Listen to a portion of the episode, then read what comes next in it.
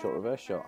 Um, and this week we are talking uh, about high school, uh, more specifically, um, high school scene through the American Teen movie.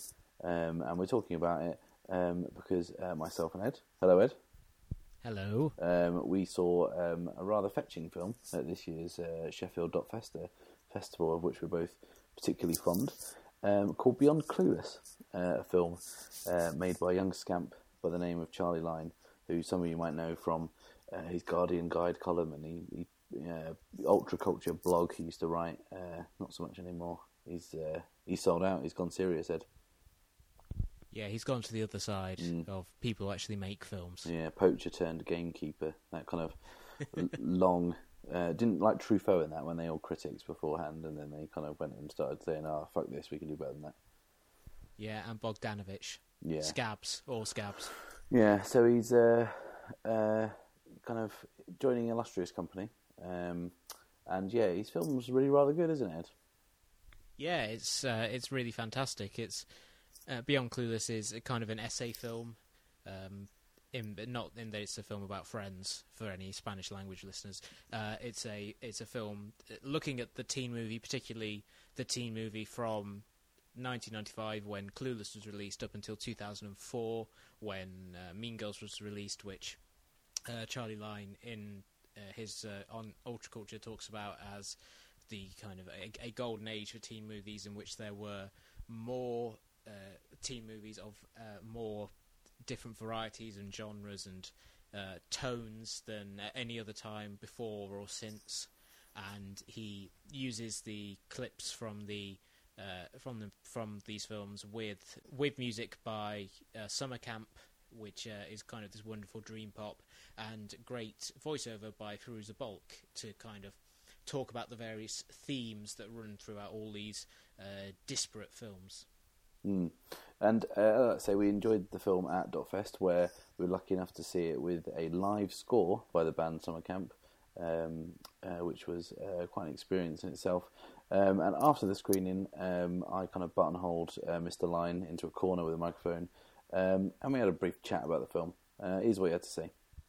I kind of thought whilst watching that that I would be a bit more intoxicated by the nostalgia, and I thought you did a really good job of kind of stepping back slightly from that because it, it must be very easy to put something like that together and basically just be kind of like, oh, wasn't this awesome, rather than making the point you're trying to make. Yeah, I mean, for me, the nostalgia is, is absolutely a key part of it. But the reason I find the nostalgia so fascinating is because the films seem so different to me now than they did when I was a teenager. You know, so it's it's nostalgic because I remember cherishing these films when I was 15. But Mm. equally, it's sort of unsettling and unnerving because I'm like, wow, what was I cherishing? You know, all these layers to these films that I never saw when I was a teenager, and and now seem so sort of either horrific or fantastic or just bizarre.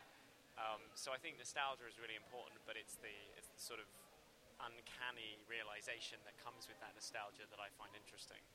Um, there was quite a lot of high-profile emissions uh, in terms of what you chose to focus on, uh, and I really loved that.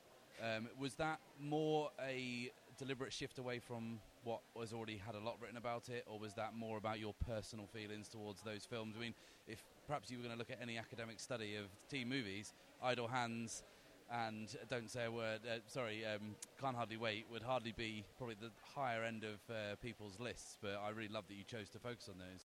I always thought of the process a little bit like kind of therapy, like we were trying to sort of coax these films into revealing something that they didn't perhaps intend to reveal. Mm-hmm. And so actually you often find with, with the kind of real big hitters of the teen genre, with the kind of cluelesses and um, 10 Things I Hate About Yous of, of that world, that actually there isn't much to reveal because they, they kind of know themselves and they, they set out to say certain things and they do that very efficiently and I love them for that. But it makes them not that interesting to deconstruct. To me, the, the films that were much more interesting were the ones that maybe set out to say one thing and inadvertently say another, Mm. or you know end up revealing a lot more about themselves than they mean to. And so that it kind of inherently drew us to the sidelines a little bit more, and, and lots of films that aren't perhaps as well remembered as, as Clueless or Mean Girls or Cruel Intentions or any of those kind of films. Um, and to me, those are the ones that are really fascinating. And, and I think also the teen genre is one of those things where people don't, you know, people's favorite teen movies are not the classics. You Mm. know, most people, the one teen movie they really identified with was the one they happened to end up with on VHS and watched 60 times when Mm. they were 14. Or the one that for some reason struck a chord with them but no one else. So I think it, it's a genre that lends itself to the, the oddities and the sidelines, and we were trying to kind of capture that. Where do you think teen movies are kind of going now post Mean Girls? There seems to be a kind of uh, slightly disturbing lean towards kind of frat boy country. Uh, Well, I think uh, I'm glad you said country because I was wondering whether we were allowed to swear or yeah, not. I was aw- acutely aware that c- this equipment is incredibly high tech, by the way. Oh, so I suddenly felt like I was on Radio 4 and that I shouldn't swear. So let's talk more about country. It's good that I can fool you with my uh, Um, transparent professionalism. Uh, no, it's. Uh, it, sorry, I've immediately forgot the question. What was question? Uh, where are T movies going? Oh, yeah, yeah. No, and in fact, it's interesting because I think, you know, teen movies always come in waves uh, and always have, you know, since the very first kind of rumblings of the teen genre. You've always had these sort of like eight or nine years on, five years off. Mhm. You know, and so you saw that in the 80s with the John Hughes, Brat Pack era, 82 to about 89. Teen movies were huge. 89 to 94, nothing. Uh, and then uh, the, the area that we mostly cover, 95 to 2004, really big again. More teen movies produced than ever before. And again, I think it just it, it sort of saturates the market, and then there has to be a down period. Mm. So you know, you find in the latter half of the noughties, there's almost nothing. Um, and now I, I feel like it's really starting to take shape again and to come back, and and it's difficult because I'm acutely aware that I think the, the the main thing, you know, for me, the only sign that the teen genre is in good health is when adults start getting upset about it. So for you to say that it's frat boy country, and for me to say that I didn't particularly like Project X, That's why I, I- was aiming that comment at. I think at. is ample proof that the teen genre is in good health because I didn't like Project X, lots of other adults didn't like Project X, Mm. but we're not the point. Fucking 150 million dollars worth of teenagers went out and saw Project X. So whatever we think of it, the teen genre is starting to work again. Wow, that's made me feel really irrelevant. No, me Um, too. And I like I'm aware, you know, and, and I think you look at the other end of the spectrum and you look at something like The Way Way Back. Uh, great reviews, adults loved it, made no money, no teenagers saw it. You know, that's a that's a nostalgic kind of like way past its sell by date so-called teen movie for adults. And Mm. I, I think it's far more important that the teen genre is working for the teenagers themselves. Yeah. Looking through those clips, it's like been the same since. And I, I like that you don't dip into the kind of history of the teen movie, and we don't have to kind of go through the rigmarole of seeing Grease and Rebel Without a Cause and all that kind of stuff. But the one thing that hasn't changed since Rebel Without a Cause is people clearly in the mid thirties playing teenagers.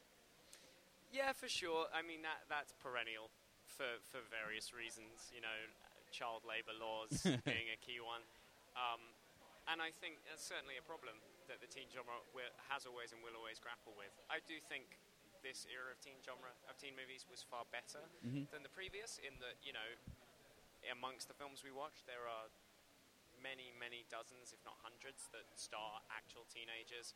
A couple written by actual teenagers. You look at something like Kids or 13, and you're suddenly seeing like actual teenage stories told by teenagers to other teenagers. Mm.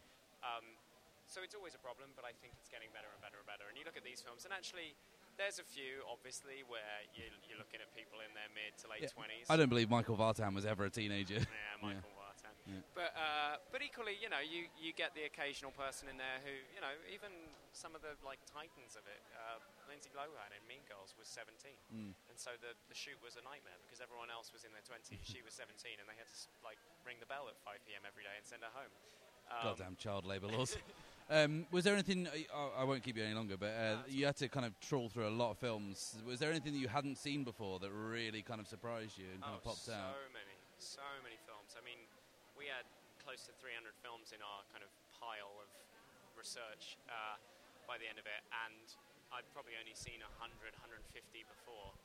Uh, and even that felt like saturation. So to suddenly sort of dive into a whole 150 movies that I never s- sort of, you know, took in when I was 15 was pretty intense, and there were loads that I was just amazed at how fascinating they were and how bizarre they were. I mean, several of the ones we cover in that, Idle Hands. Um, I'm trying to think of others. Disturbing Behaviour was a real uh, revelation for me. Mm. A film I'd never even heard of. Uh, suddenly discovered it, watched it, found that there were so many like incredibly like permeable, beautiful images in this film, and just sequences that encapsulated some of the ideas we wanted to talk about better Mm. than anything else I'd ever seen. I mean, there's one key moment in that where we wanted to, uh, you know, have the traditional uh, introduction of all the different cliques in Yeah. the high school cafeteria, and uh, you know, we were thinking like, what's the prototype example of that that we can go back to? And obviously, there's Mean Girls, there's Ten, Things, I Hate About, You. yeah. There's sort of ones you think you associate with that trope. But honestly, the one in disturbing behaviour is better than any other I've ever seen before, and it's just it sums up that that trope and that feeling of the kind of jungle of the cafeteria better than anything else I could imagine. That's awesome because I saw dis- uh, disturbing behaviour and idle hands when I was younger and kind of just wrote them off a little bit. And I think that after seeing this, I'm immediately going to revisit them. Yeah, and don't get me wrong, like a lot of the movies in this film are not perfect movies. Mm. I have very little interest in perfect movies. I'm much more interested in films like Disturbing Behavior, Disturbing Behavior films like Idle Hands that have some great ideas, some beautiful, raw imagination to them, but maybe don't hold together hmm. because they're sparky, they're weird, they're bundles of energy that were never designed to be kind of held up as perfect films, and I, I love them for it. Well, I commend you, Charlie Lyne. Thank you very much. Thank you so much. Um, so yeah, that was uh, Charlie Lyne, uh, who literally couldn't escape me for, for kind of ten minutes there. Uh, what I liked about the film, Ed, is it literally was beyond clueless. Like it could so easily have focused on those bigger films like Clueless and and uh, like uh, Mean Girls or Ten Things I Hate About You, um, but instead it kind of picks on really kind of uh, kind of some of the titles that people might have missed. Uh, like specifically, there's a very kind of funny dissection of the film Idle Hands, which is something that I was kind of lucky enough to catch kind of very late at night on television once and just thinking, what the fuck is this? But then all of a sudden here it is in a piece of kind of film criticism and uh, films like The Craft, uh, which obviously was quite successful at the time, but I'd kind of just forgotten about it. And it's kind of finding things in those films that, that makes the film unique. The problem is, I think a lot of people, when they think of teen movies, they probably go in, they go, it's going to be about the Breakfast Club or something, or it's going to be talking about these things in a more straightforward, talking head sort of way. And uh, what I what I really liked about it is it does draw from these kind of obscure places like that, disturbing behaviour, um, as well as a, a very uh, kind of interesting and weird one and it draws from all these kind of different places to create something that feels very cohesive in the way that it uh, depicts how all these different themes, you know, about uh, you know social classes, uh, sex, uh, you know, the the fear of change and growing up, all of these things, how they run through films that are you know wildly different from each other. I also give the film serious props for using a clip from uh, a little scene film uh, called Cherry Falls. Did, did you ever see Cherry Falls, Ed? Oh, I did not know. Yeah, it's a film in which um, the uh, ki- there's a killer is kind of uh, uh, terrorizing a small American town, um, but he's only killing virgins. So over the course of one night, every teen in that town tries to lose their virginity in one night, and it features uh, Michael Biehn from uh, Terminator and Aliens in, in the role as the kind of town sheriff, and he has an amazing line, which I wish would have been in the film, but it wasn't, um, when he says, um, when he finds out that this is what kids are doing, he's like, "It's going to be a goddamn Hymen Holocaust," which is could be one of the best lines ever committed to cinema. Um, but yeah, I mean, none of these films are off limits uh, in Beyond Clueless, and you know, it's all the richer for it. Yeah, absolutely. It it, it definitely benefits from uh, having a, a a genuine respect for what these films try to accomplish in trying to encapsulate the teen experience. Sometimes straightforward, sometimes metaphorically, uh, but you know, it also has a, a, tremendous sense of fun about it, particularly in the uh, discussion of the aforementioned Idle Hands, in which they talk about the film as being literally uh, a film in which a young man's life is determined by his left hand. Mm. Uh, which is a very kind of wry masturbation joke for those who don't get it, Mm. yeah. Um, which I doubt is anyone. No, yeah, exactly. We're all we have a lot of respect for our audience and uh, your intelligence collectively. Our Um, audience of furious masturbators. Exactly. Yeah, yeah, yeah. Uh, you're at home wanking yourselves into madness to the sounds of our voices week in, week out. Um, but you know, you know, each their own. Um, the film could very easily have been just a kind of a nostalgia fest. Uh, um, as much nostalgia does play a very uh, kind of important part in the film, but it, it's no by no stretch of the imagination is it. Hey, hey, look at the, how funny their clothes were in the nineties. Is a piece of film criticism. Yeah, it, it it definitely is a a serious, you know, pseudo serious, uh, but definitely very intelligent and well crafted examination of these different films and what they mean in uh, kind of in relation to each other and what they say about the genre and about that period of time without just you know pointing out the silliness of the fashions. It it takes them on their own terms rather than laughing at them. Mm. Yeah, and I think do you say that? uh, I mean, I've not seen the film myself, but uh, you said you were re- reminded very much of uh, Los Angeles Plays itself, and I know that uh, Charlie Lyne said it was a huge influence on him.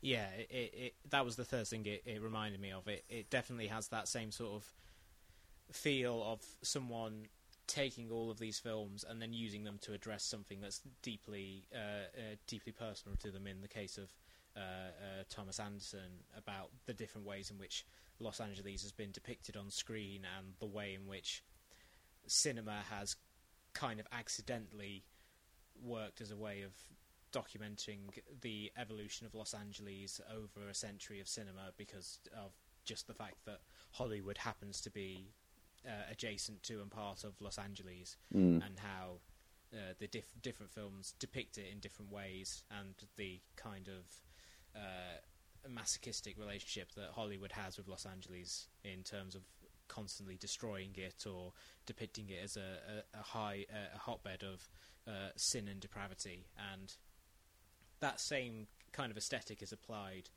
to Beyond Clueless in that it's about the ways in which these films that were made during this period, uh, incidentally, are kind of a sociological uh, documentation of what it was like to be in high school during that uh, nine year period. And sometimes that involved someone being a werewolf or a witch.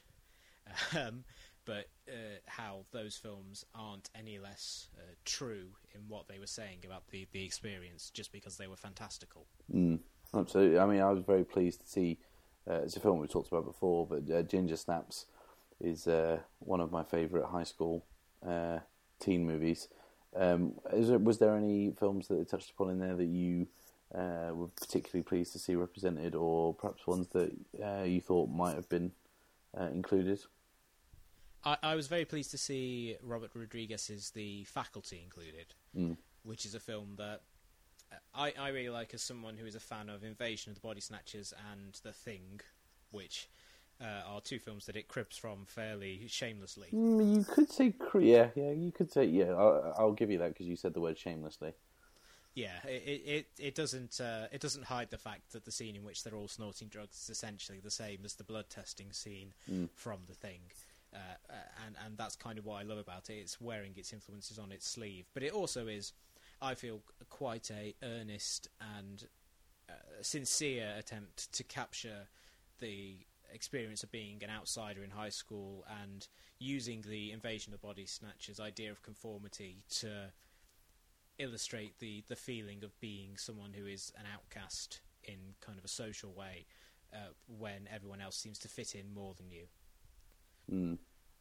Yeah, I kind of Charlie at the end of the interview said we kind of talked to you about the uh, the kind of future of the teen movie. Um, kind of where do you see it going? I mean, I watched uh, one of the key films of the kind of post uh, Mean Girls movement, I guess you could call it, the, the wave of teen movies that have come since Mean Girls. Um, I saw um, High School Musical, uh, which kind of offers us the kind of sterile, sexless, um, kind of kiddified uh, version of the high school experience. I saw that for the first time on Friday, um, and I have to say I rather enjoyed it. Yeah, I mean that's a that's a film that is like you say, it's very sterile and sexless because it's a, a Disney made for TV movie, but it also is you know very heartfelt and there's not really an ounce of cynicism in the performances. Uh, there may be a, a, certain degree of cynicism in Disney's exploitation of it over the years and Mm. turning it into one of their huge brands.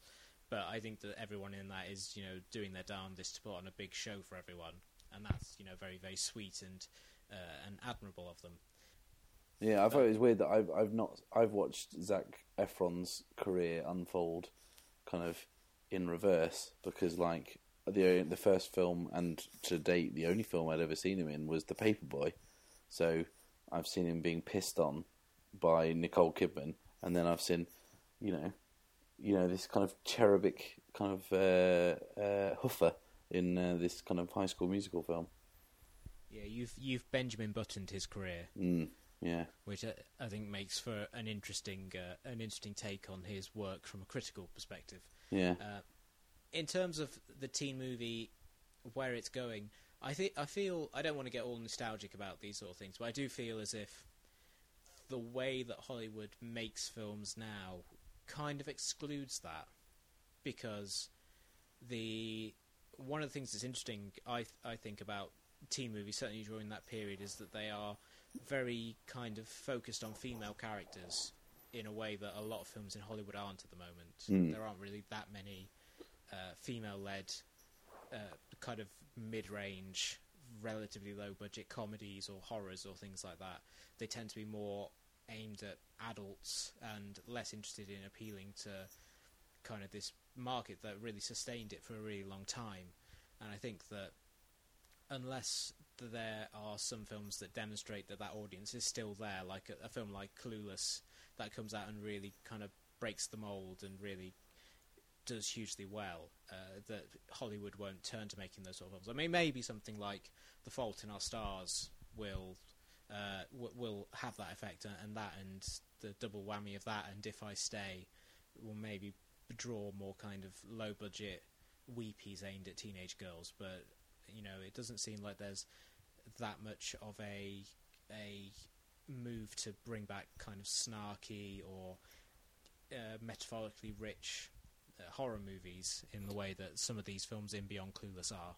Um, do you think that the, the young adult uh, kind of uh, franchise has superseded the teen movie? Is where you're going to find those, uh, especially uh, female lead driven films and things like Twilight. Although to say that's a female driven lead film is, is very kind. You could literally have drawn a face on a shower curtain and got more kind of depth to a character than uh, Kristen Stewart imbues that with. Um, uh, but like things like Hunger Games and yeah, uh, what the other ones, Divergent, all those kind of things. Is that where those those kind of uh, uh, stories are being explored? There definitely seems to be a a kind of bent in Hollywood now to make films that have heavy sci-fi and action elements in order to bring in teenage boys. Mm. Which is definitely something that played into the success of the Hunger Games and Divergent. Although obviously they're still driven by uh, by by female audience members as well. There there needs to be the sense that you can't make a film that's just for young women, and I think that, and also studios seem to be stuck in a situation where they want to spend big to win big, so they want to spend 80 million on Divergent or or you know 50 odd million on Twilight rather than uh, spending sort of 10 15 million on a more modest film with with maybe an original premise or at least you know in, you know Clueless obviously is is based on Emma by Jane Austen so that's kind of semi original but it's obviously an original take and a kind of a fresh idea Mm. uh, there seems to be less desire in Hollywood to take small risks for modest gains when they could take big risks for huge gains. Yeah. Um, I think uh, there was a film out a few years ago called um, Easy A, which felt like a real throwback to uh, that kind of uh, golden age. Um, I don't know if you saw it. I mean, a lot of people didn't like it, but I really liked it. Yeah, I did see it. It was great. It was my, f- I think the first time I saw Emma Stone in anything. Oh yeah, it's definitely Uh, mine. Yeah. I thought she was she was fantastic and, and really winning, and it also played into that idea, you know, connecting it to Clueless, and it is also a, a teen movie that takes a work of classic literature and then applies it to to the the high school milieu, and uh, the transition is, is more or less seamless. Mm. Um, a bit, it seems to be like a bit of a uh, a rise as well at the moment of that kind of frat boy uh, uh, film, that kind of uh, twenty one and over, and uh, uh, Project X and Spring Breakers. And Spring Breakers kind of stands out because that's actually pretty good. Um, do you think that's a kind of a shift to the kind of oh, the kind of R-rated kind of teen movie has always been around, kind of since you know Porky's and you know American Pie uh, through Animal House.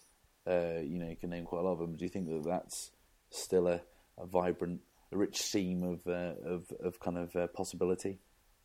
Uh, potentially is. I think you can see in you know the the Jump Street films fall into that as well, but they're obviously made with a a, a kind of a, a greater degree of intelligence in terms of mining it for meta humor and being kind of postmodern. Mm.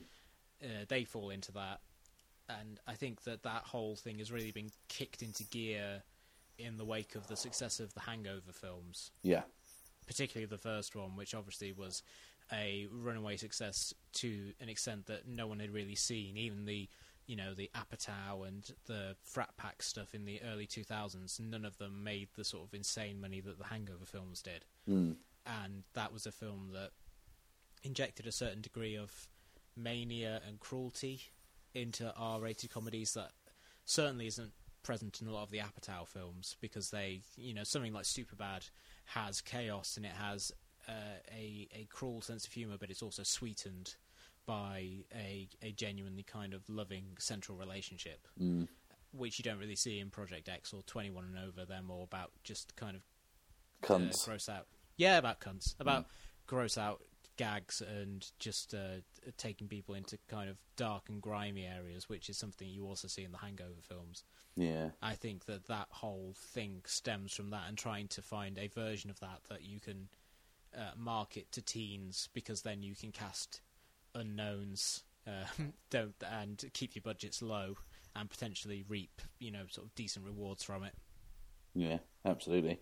Um, uh, film came out last year. It was one of uh, my belated favourite films of last year because I only saw it uh, this year. Or was it two years ago? I can't remember. Uh, Pitch Perfect. That was fucking great. I love that film.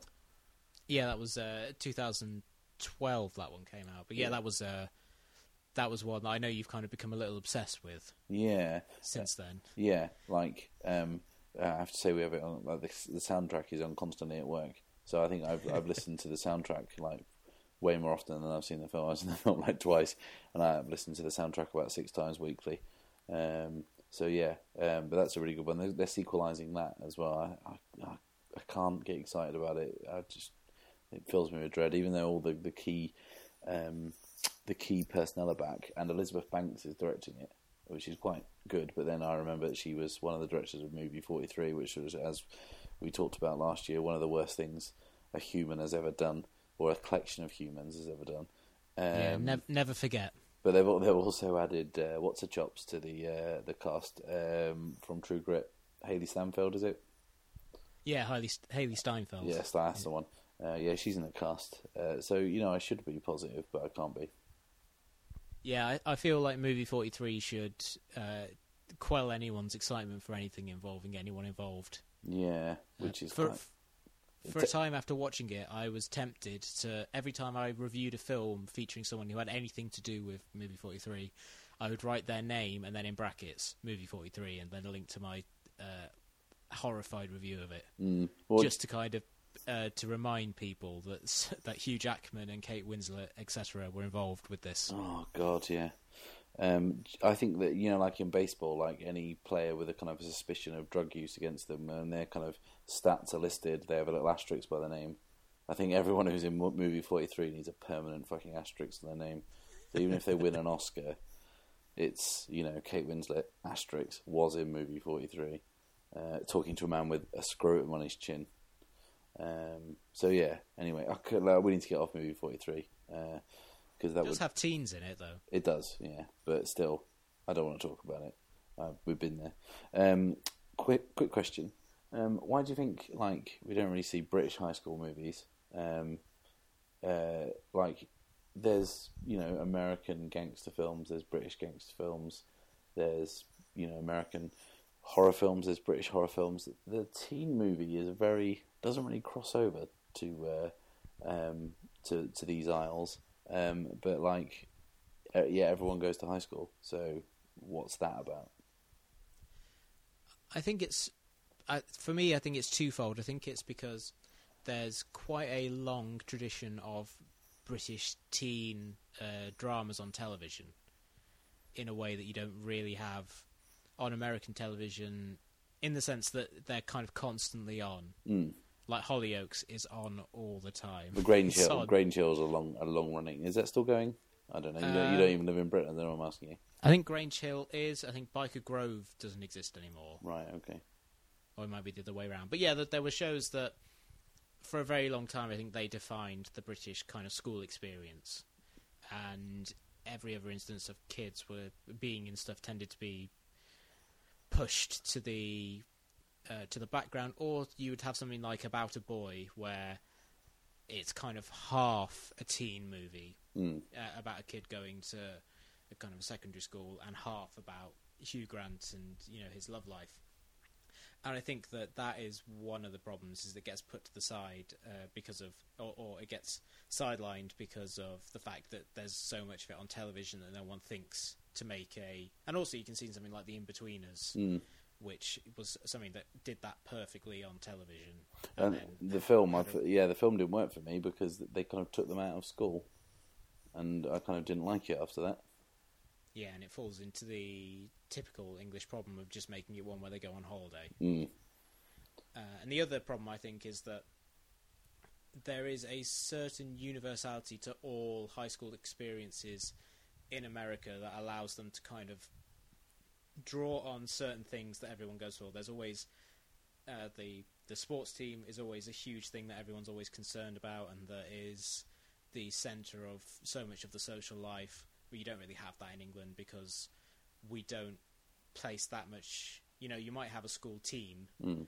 but you're not having like two or three thousand people showing up to watch them on Friday night. Mm. It's not being televised, so there are certain things that are that don't have that that sense of universality that everyone goes from it. In terms of things like, you know, young love, worry about success, worry about what you're going to do with your life in the future.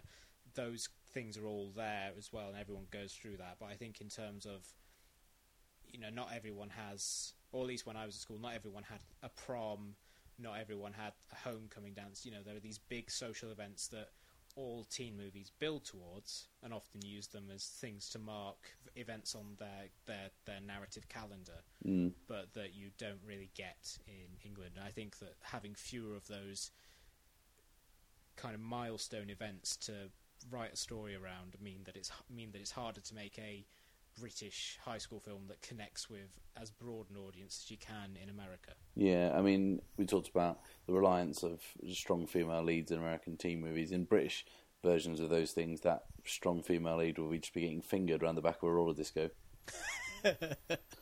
um, that's certainly if you use my life story as the basis of uh, of any kind of teen movie. I suppose something like um, Gregory's Girl would have that kind of covered, or um, Quadrophenia, I suppose, is a kind of a youth film of of uh, of, of British British culture, I suppose, stand out. But yeah, not really kind of hugely very- well represented.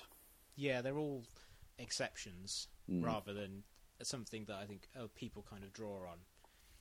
And I- I think it also in America it probably has something to do with the fact that the teenager is something that was is kind of an American invention that you start seeing coming in the fifties. It really defined the notion of you know people for the first time being young and having money and loads of spare time to kind of do whatever they wanted Mm. and defining that image.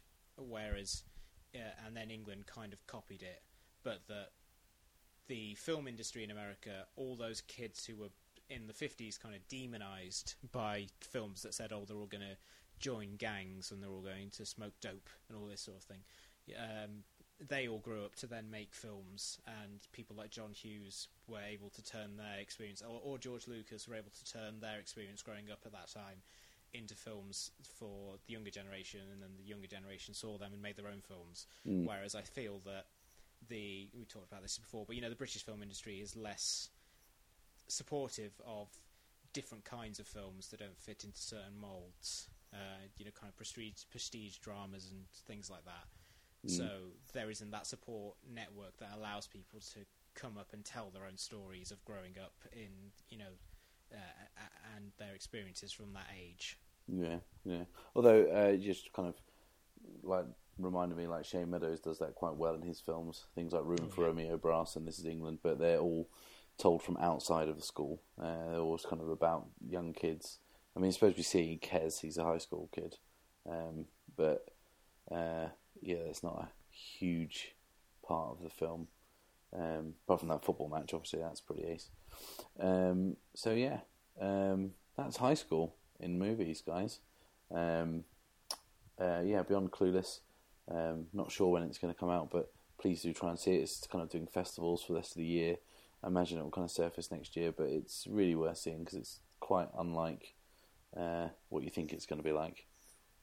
Yeah, I think that whenever it comes out, we will harp on about it on, on Twitter and Facebook and things like that because uh, we both really loved it and thought that it was a film that deserves to be seen, particularly if you grew up during the time that it documents in the film, and if if you have watched those films and loved those films. Uh, but you know, I think it also it has resonance for anyone who has those experiences and, and would like to see someone uh, in a, a very intelligent but very cinematic and very uh, sort of visceral way illustrate how these different themes manifest themselves. Yeah, and uh, I put five pounds into uh, on Kickstarter. So unless I've drastically misread the small print, I'm gonna face a pretty healthy return on investment if uh, you guys will go and see it. Um, so yeah, please do. Uh, like we mentioned before, the uh, score was done by Summer Camp. Uh, a uh, quite lovely uh, dream pop kind of combo. Um, uh, and yeah, I recorded uh, their acoustic set that they played um, at the Beyond Clueless after party, and they're going to play us out. Um, so uh, until next time, it's goodbye from me, And goodbye from me. and goodbye from me.